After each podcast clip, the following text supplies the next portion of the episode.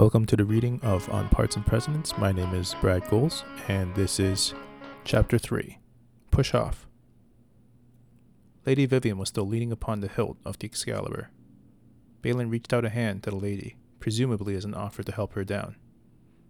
I'll need some room to try, he said pleasantly. Okay, she replied. She stepped aside, hopped down from the boulder, and rolled a short distance upon the soft grass to soften the impact of her landing. Sir Balin applauded. Balin clapped his hands together once and rubbed his palms together before placing them upon the sword's handle. He felt the sinew of the leather grip. It felt firm and tight between his fingers. He felt his pads meld with the grip, the cool tickle of the metal pommel against the very top of his grip, a ring of ice upon the top of his left thumb and index finger. He closed his eyes, felt the wind rush past his ears, and a calm come over his whole body. He tugged up. The sword did not budge. Lady Vivian let out a sound of disappointment. Sir Balin was about to tease Balin, but he saw that his brother was truly frustrated by his failed attempt and knew better than to test his temper. It's all right, Balin, Sir Balin said reassuringly. I bet you not even King Arthur himself could pull. Balin's face flashed an expression of pain.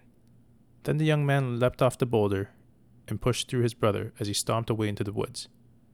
Balin, wait, Sir Balin said, realizing that he had hurt his beloved brother. Balin, come back. It's all right, Lady Vivian said. And I was trying to prevent that exact reaction, too, Sir Balin said. Like I was just trying to cool him off, tell him it was all right. It's all right, Lady Vivian said, batting her eyes at him. I worry about him, he said. Practically all the time. His temper can get out of hand at times. Sir Balin stared into the forest anxiously, while Lady Vivian stared at him longingly. I'm going to go after him, he said, without looking back at her, just to make sure he doesn't kill himself, or anyone else. She gripped his wrist as he moved to leave. Wait, she said, and planted a kiss on his lips. Their faces parted, and they looked into each other's eyes. With that kiss, she said, I have blessed you with the power of the sun. No harm shall overtake you, and no death shall befall you, in all of my days. No death shall befall me? he asked, confused. Yes, and take this, she said as she handed him a small woven talisman with the image of a fish emerging from a cornucopia. It's a good luck charm. It's very nice, he said as he studied it. My father gave it to me, she said, and I want you to have it. Upon hearing those words, Balin looked up from the talisman, shook his head, and held the talisman back out at her. No, it's all right, he said, insistent. Your father gave that to you? You should keep it. I think he'd want you to have it, quite frankly. It's pretty, though.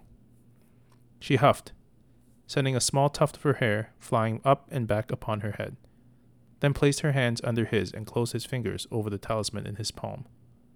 Then she pulled him in close before kissing him once more, then pushed, no, shoved him, sending him stumbling backwards. Now go, the lady said. Find your brother before he does something foolish. Thanks for listening. For more parts and precedents, please check out bardslog.com. That's B A R D S L O G have a good day.